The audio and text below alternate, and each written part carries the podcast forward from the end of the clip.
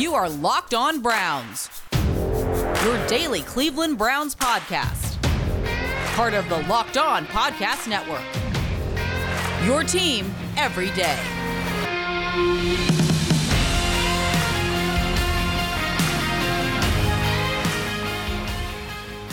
Hello, everybody, and welcome back again to Locked On Browns, your daily podcast covering the Cleveland Browns, part of the Locked On Podcast Network. Your host, Jeff Lloyd, at Jeff underscore LJ underscore Lloyd. Show itself at Locked On Browns. Follow back account. DMs are open. Uh, yes, folks, it was a glory, glorious 36 hours of the show returning to Apple. Um, Apple, in trying to fix the issue, has kicked off even more podcasts right now. I don't, I wish I had more to tell you. I wish I had better words, but I don't. But uh, Odyssey, Spotify, got you covered, up and running, and running fantastically. Today's episode of Locked On Browns is brought to you by Built Bar. Head on over to builtbar.com. Use the promo code all caps locked, no space, 15 to get 15% off your first order. We're going to break down some things today. Um, of course, we're going to have to talk a little Julio Jones. Uh, we'll evaluate the tight end room, and we'll give you your state of the Baltimore Ravens and where they're at as you know the Browns and Ravens look to be the front runners for the AFC North in the 2021 NFL season. Joining me here from Browns Digest through SportsIllustrated.com, Mr. Pete Smith at underscore Pete Smith underscore. Um, one of the best tight uh, wide receivers in the NFL. And you know whatever happened with that interview yesterday, unless you know, and maybe it was purposely done that way. You know, maybe Julio Jones kind of got a little bit set up. I think in the grand scheme of things, Julio probably doesn't care. Um, I don't think he, you know, he, feels that he was saying anything that wasn't truthful in the fact that, oh yeah, he's out of there. Um, it went off as it did. I thought it was pretty comical from the Falcons organization that they actually put out a press piece through their website, um, basically documenting the entire thing, which looked really, really absurd on their front. Um, has there been, you know, a little bit of injury history last year? Sure. Uh, has there been, you know, the stats down a tiny bit? Yes, but the question would be whether or not that is, you know, on Julio Jones, on Matt Ryan, or maybe a little combination of the two. Um, at one point, one of the most dominant wide receivers in the NFL, and if, if healthy, probably you still use that terminology when you speak of a player like Julio Jones. It's a question and look, I, I no idea. I don't think anybody has any idea whether or not the Cleveland Browns would be interested. Um, yeah, obviously they knew Julio Jones was available this entire time. They proceeded with their draft plans as was, added a little bit more to the room. Uh, and probably the writing was on the wall early in the offseason that Julio Jones's time was done with the Atlanta Falcons. But Pete, one of the all-time bests, a future Hall of Famer, zero questions about it at the wide receiver position. Yes, he's 32 years old. Yes, there is a three-year, you know, deal on the table, 66 million dollars on its surface as the contract is written. It's something to entertain. It's something to keep eyes on. And if anything, you know, for the Browns, you don't want him showing up anywhere within the likes of Buffalo, possibly Kansas City, Baltimore, any of the ilk. Right. So the Browns uh, can afford him. Um, that's apparently a big thing that people don't seem to understand. They can afford him right now without doing anything. Uh, and I had written about this largely out of the fact that the teams that were listed as possible destinations included a few that can't. The Baltimore Ravens can't afford him currently. Uh, they need to create a little over $5 million. And that Sammy Watkins deal is absolutely a giant pain in the ass for them right now because they gave him a one year, $5 million deal, which isn't bad, but 3.75 million of that is guaranteed. So they're basically stuck with him.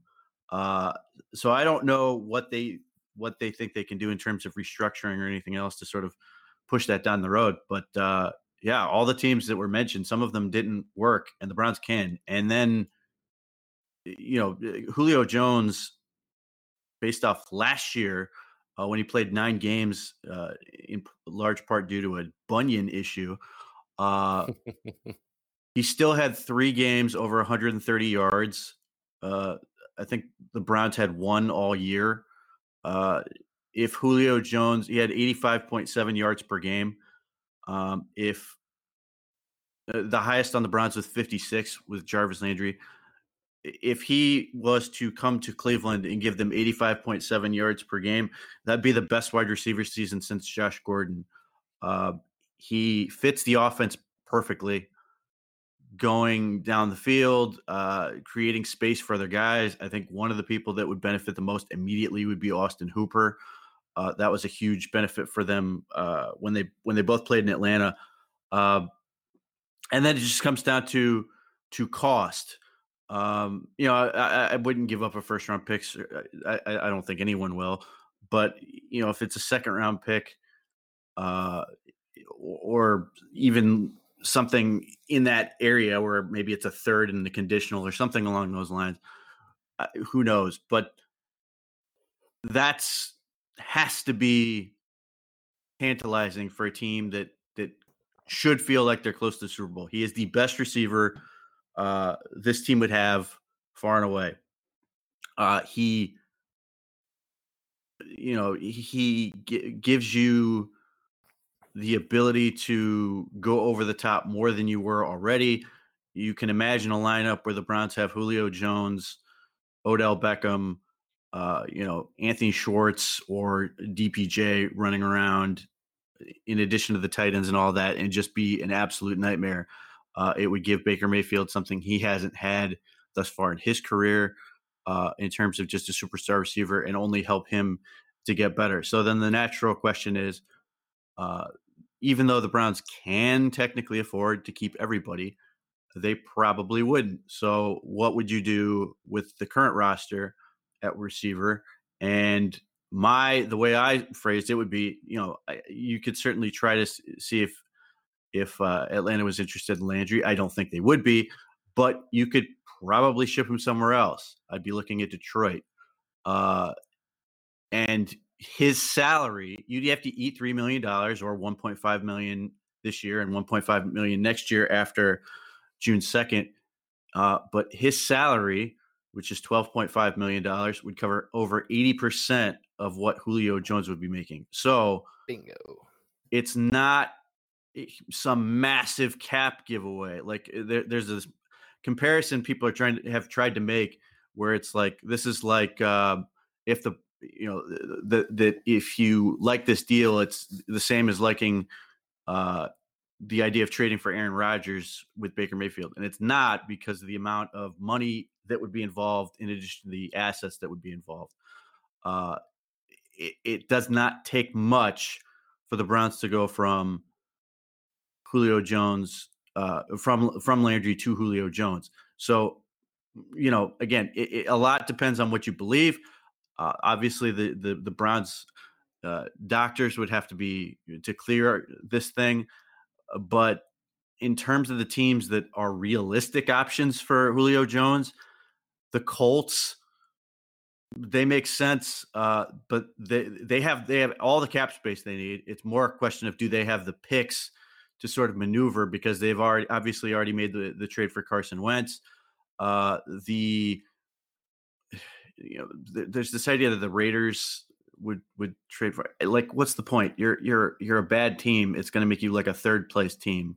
Um, I, th- there's some other teams that make sense that are in the AFC, uh, but if you get right down to it, if the Falcons want to get him out of the NFC, which they seemingly seemingly do, it just seems like the Browns might be the team that could sneak in. And like my last sort of argument with this is like Andrew Berry has teased the idea of using trades as a way to build the roster, and though he really hasn't done it other than the Ronnie Harrison trade, but I don't think that's really what what he was sort of meaning.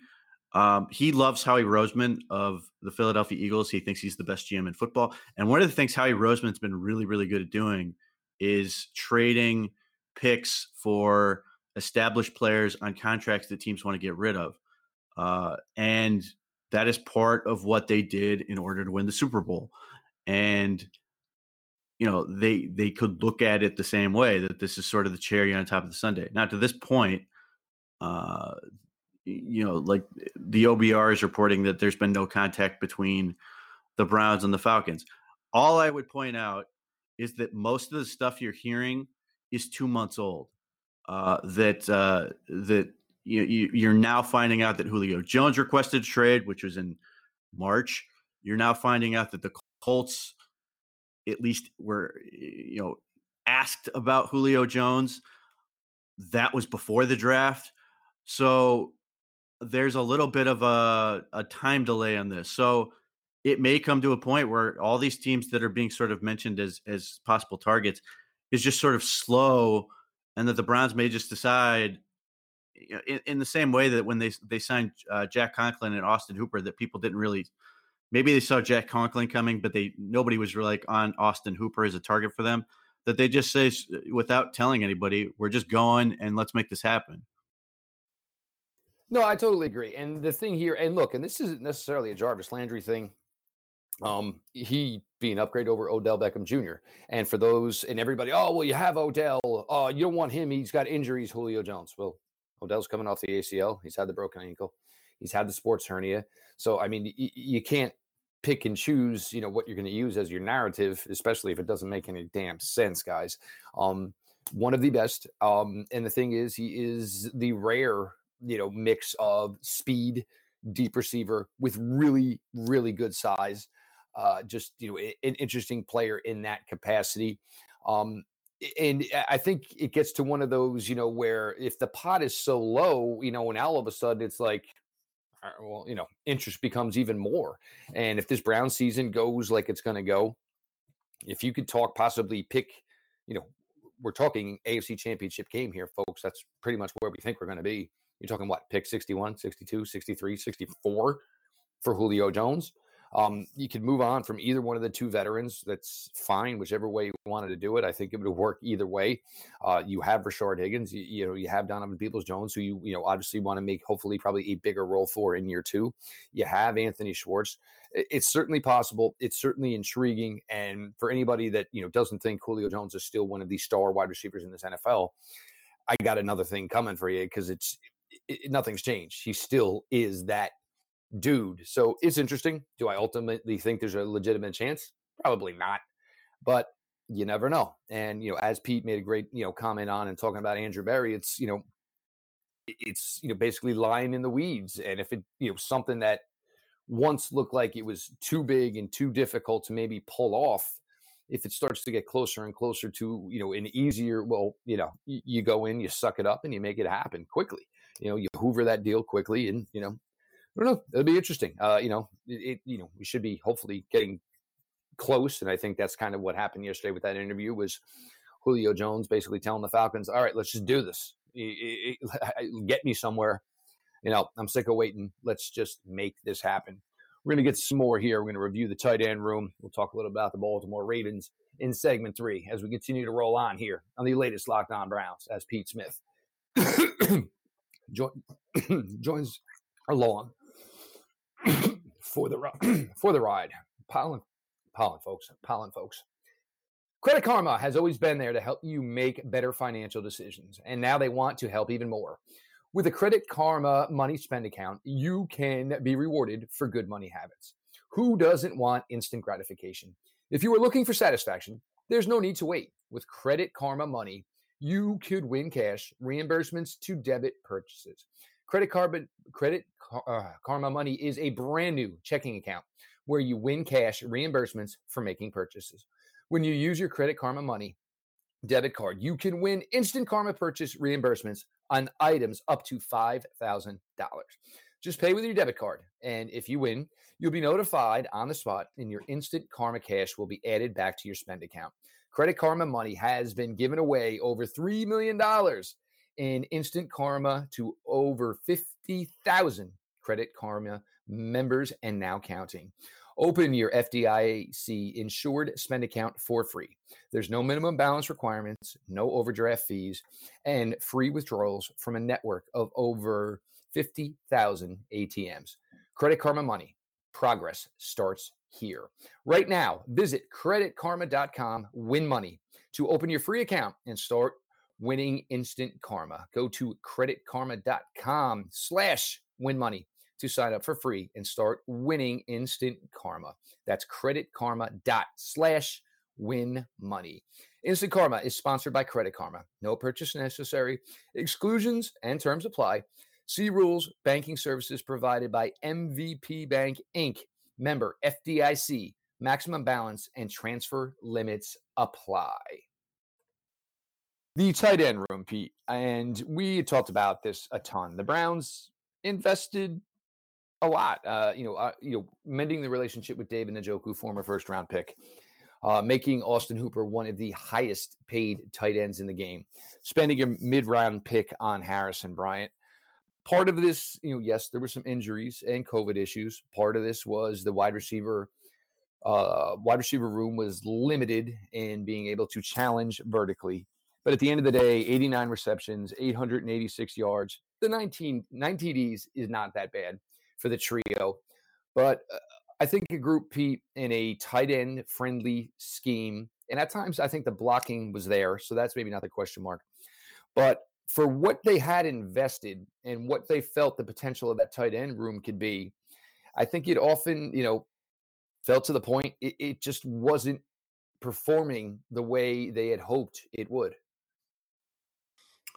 Uh, there's a lot of meat left on that that particular bone. Uh, some of it is uh, some of the things you mentioned. Uh, Austin Hooper was a great blocker. He was not great as a receiver, in particular, yards after the catch. It just it, that, that's an area he's done much better in previous years, and for whatever reason, you know, uh, it, it, always seemed like he was catching the ball and falling down. Uh, spacing spacing is is a huge issue uh, for for what they ran into last year. Uh, uh and then I think a lot of this, sorry, I should say, uh, I don't how much you want to put on the the coaching staff did not do a great job with David Njoku, and some of that was because he was hurt uh, early. But it really seemed like by the end of the year, they were sort of finally figuring out how good he can be and maximizing him more. And I think, uh, you know, part of what to me what make what what what sort of getting David Njoku happy is is basically going one our bad. Uh we should have done more with you. And two we're you're to have a path to get a contract here because that's been his whole thing he wants to be able to maximize his value as anyone would. So I, I, have to think that the Browns have basically let him know that there's a real that, that, that is a possibility if he plays well, that that that he can stay here because his issues have never ever been with Cleveland, despite the fact that when uh, you know he he requested a trade, people immediately took it this as some massive shot at, at Cleveland or the team or anything like that. It was never about that. Uh, and then Harrison Bryant is a nice player. I think he's going to continue to grow into his role, but I, I think the way they utilize the, their tight ends in general can just improve. And and look, some of this does come down to Baker Mayfield, and some of this is about Jedrick Wills. Baker Mayfield needed to get that comfort level uh, where he, you know, felt good enough to do things like playing empty uh, the the Browns needed to feel confident enough that they didn't need to sort of overprotect. Uh, they needed Jedrick Wills to be confident. So now, and you saw this sort of towards the end of the year, you saw more empty, you saw more spacing guys out, you saw more flexed tight ends. Uh,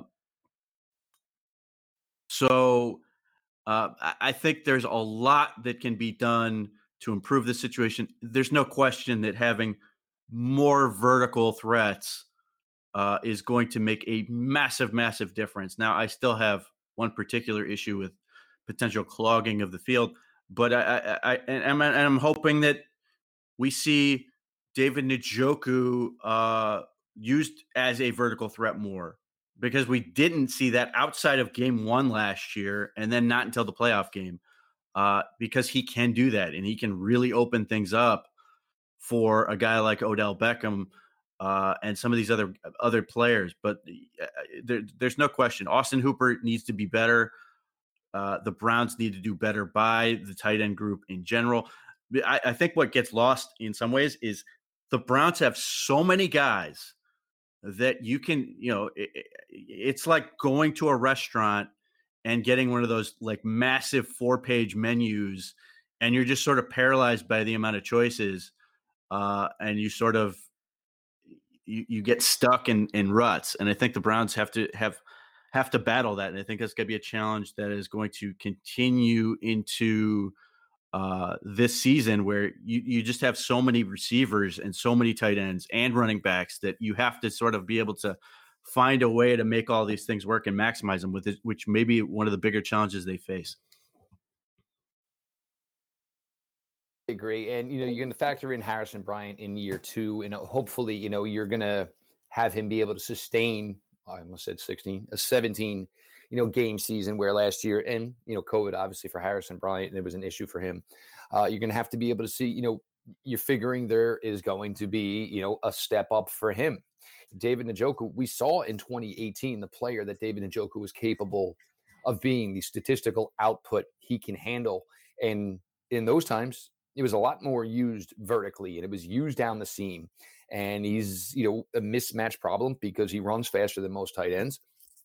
And he certainly, you know, has the body, has the build to be able to hang in there and catch balls in traffic and sustain hits, you know, whether it's, you know, from a linebacker underneath or, or safety over the top.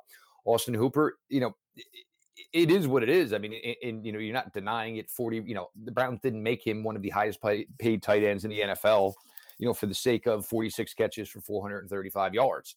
Um, I'm sure they were thinking closer to, you know, between 60 and 70, closer to 700 to 800 yards. And you know, look, yes, the injuries, the COVID, sure that did play part of it, but a lot of that was based on the fact, like Pete said, you thought he could do more with the ball in his hands in after the catch than he actually did. I mean, it's not calling a guy out. It's not putting him in a tough spot, but it's you know just being truthful is being honest. You know, for the money he made, the output wasn't there. It's great that you can block, but you know they could go find solid blocking tight ends that they never all have a you know indication of throwing the ball to, and pay you know two thirds less money.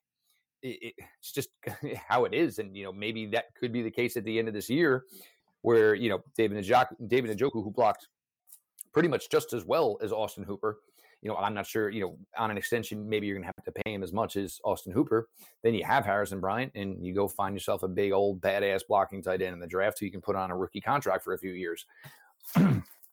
Some of it should help with the fact that if Odell is healthy, that should open things up a little bit more for the tight ends. If you can uh, find a way to get Donovan Peoples Jones and Anthony Schwartz involved, obviously much faster, younger players that can challenge vertically a little bit, should open things up and make things easier than the tight end. But for an offensive system and for a head coach and Kevin Stefanski that wants to, you know, use the tight ends and has a nice scheme in place to make things easy for success for the tight ends, you're going to have to hope that this year two product of that tight end room is going to bring a little bit more noise and certainly a little bit more thunder than they did in the 2020 season we'll come back. It's time to see where the Baltimore Ravens are at.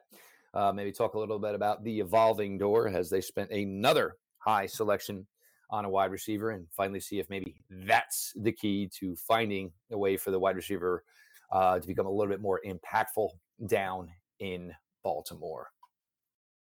What is your favorite Built Bar flavor? Did you know that Built Bar has nine delicious flavors, including the occasional limited time flavor.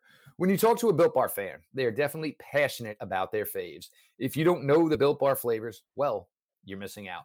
Coconut, coconut almond, cherry, raspberry, mint brownie, peanut butter brownie, double chocolate, salted caramel. So there's something for everyone.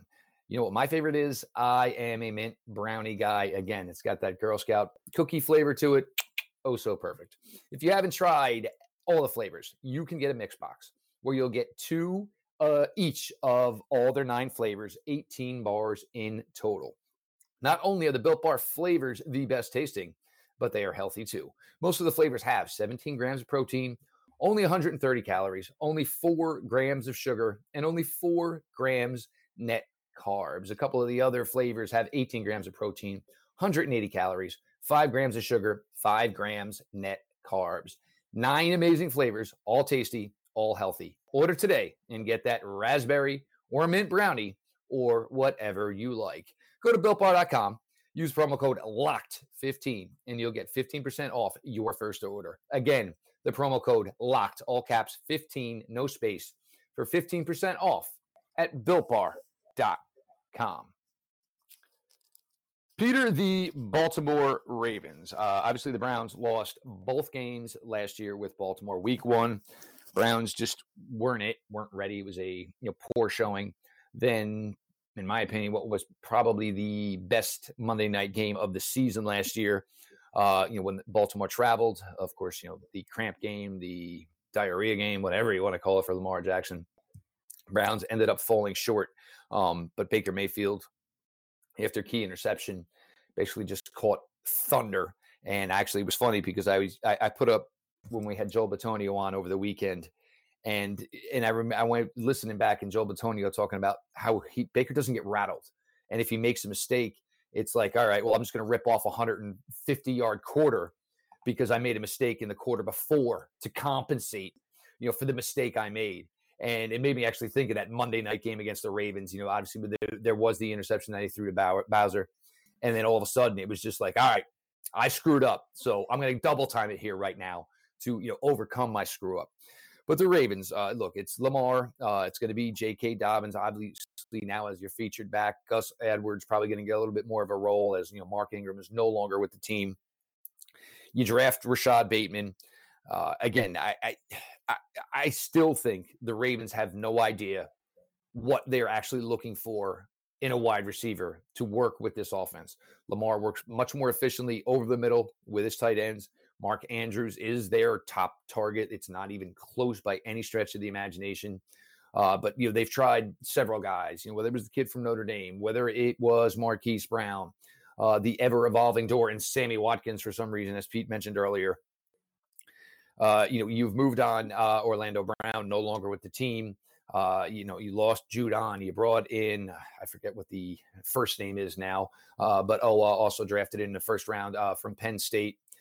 Uh, Pete, the Ravens, um, you know, and I, I, think the Browns, the question, you know, I think everybody thinks the Browns had the strongest offseason in the AFC North. But, you know, it's not that the Ravens didn't make additions along with some subtractions but the question would be is where the Ravens are and did they do enough to keep up with the offseason that the Browns had?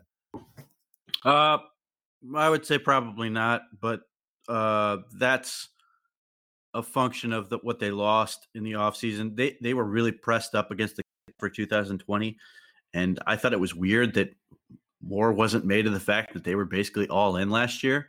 Um, so they they lose their pass they, they lose both pass rushers. They lose Yannick Ngakoue.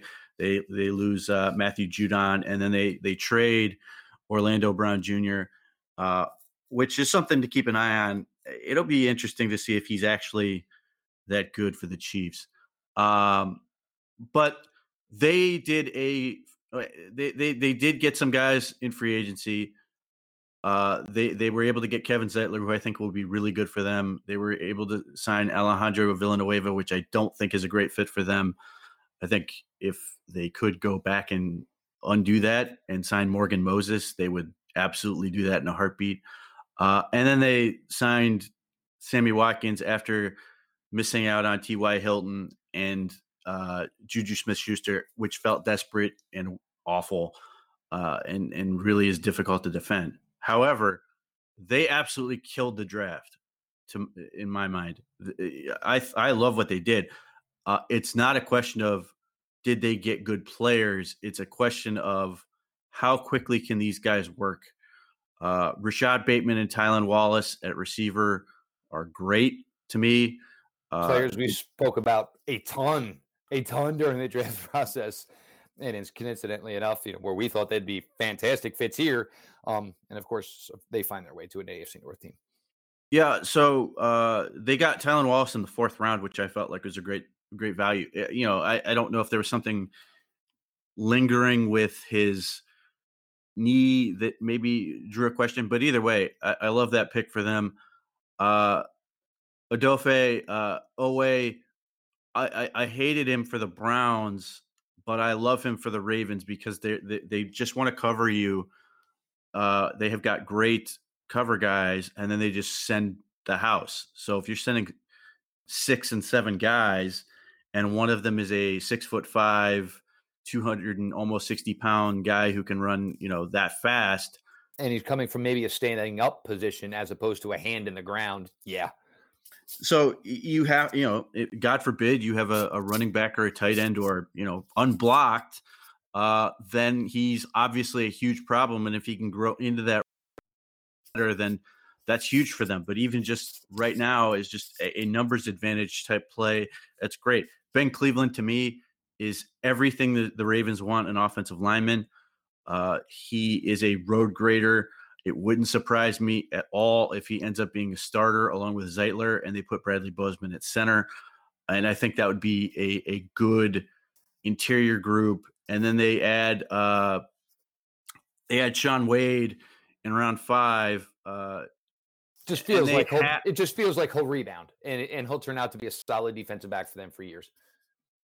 It uh, it's you know they have three a top three corner group still uh, in in uh, Jimmy Smith, Marlon Humphrey, and then uh, Marcus Peters. Uh, but sh- they, you know, they've had a guy that they really like in Tavon Young, but he he has been on IR basically the last four years, uh, or or however long it's been. He he just keeps getting hurt, unfortunately. And Shaun Wade, you know, you're giving him a specific job to do uh, I think is going to be really good for him. And then they, in the third round they took uh, the kid out of SMU, and people crushed them for this pick. I think it's exactly what the Browns did with with Anthony Schwartz. They did it with a DB. Uh, he is six foot, 213 pounds. He's a former running back at UCLA who goes to SMU to be a corner, and then he has two elite production er, seasons for them. He gets he you know deflects 22 passes over the past two years. He makes a ton of tackles, and then he tests out of his mind. So just based on you know the data, he has all pro potential. Now he is 23. That's the only sort of hang up with him. Uh, and corners, you tend to want him younger. But whether he is a corner or ends up being a safety for them, they can basically stash him for a year, maybe two. And if it doesn't work, it doesn't work. But they could end up with a really, really good corner who takes over for Jimmy Smith, or they could end up with a long term answer at free safety. But it is the exact calculation the Browns made on Anthony Schwartz. They found a player with incredible traits that they took in the third round. Uh, it's swinging for the fences. And if it works, just like with Anthony Schwartz, it could be a massive, massive upgrade for that team. If it doesn't, you know, it's a one contract player uh, that they used a compensatory pick in the third round to take. It's not a huge gamble for them. Uh, and, you know, again, it's not betting on character. It's not betting on an injury history. Is betting on these fantastic traits to see if you can figure out how to how to get this guy to be a more polished option uh, in the NFL. But he's the exact size of most of their DBs. And eh, you know, it's th- th- this is a team that has had a ton of success with coaching up and developing defensive backs. Yeah, they know what they're doing. They have a type. They know what they're looking for. The Baltimore Ravens. Um, it's good. It's going to be a hell of a fight this year. Um, and it's going to be interesting, of course, with the 17th game. Um, with you know between the two of them, uh, the two games within the three week window, with the Browns having a bye and the Ravens will have their bye earlier in the 2021 regular season. I uh, do believe it's going to be a two man dance in the AFC North. We've stated this many, many times. We've gotten to some, you know, bunch of topics here. Uh, the Julio Jones and look, it's not none of this talk about Julio Jones is going to go away until you know Atlanta finally finds a dance partner and gets this done and over with. Discuss the tight end room, how there hopefully should be a, a big step up in year two for what they, they are capable of, of, you know, the individual talents that are in that room. And of course, the state of the Baltimore Ravens. He is Pete Smith from sportsillustrated.com. Browns Digest. Make sure you're checking everything out. Pete and his team do a fantastic job over there. Uh, you know, podcast with Pete and Sean Stevenson, Pete and Nicole Chatham. Uh, Sean's got another show he's doing himself over there as well. So make sure you're checking all those things out. Guys are you know working their butt off, putting out great content day in, day out. Make sure you're following at underscore Pete Smith, me personally at Jeff underscore LJ underscore Lloyd. The show itself at Locked On Browns, follow back account, DMs open, as you guys know. Uh, questions, ideas, something weird. Look, this is the time. You know, we got a little uh got a little break here till you know things start to amp up again towards July.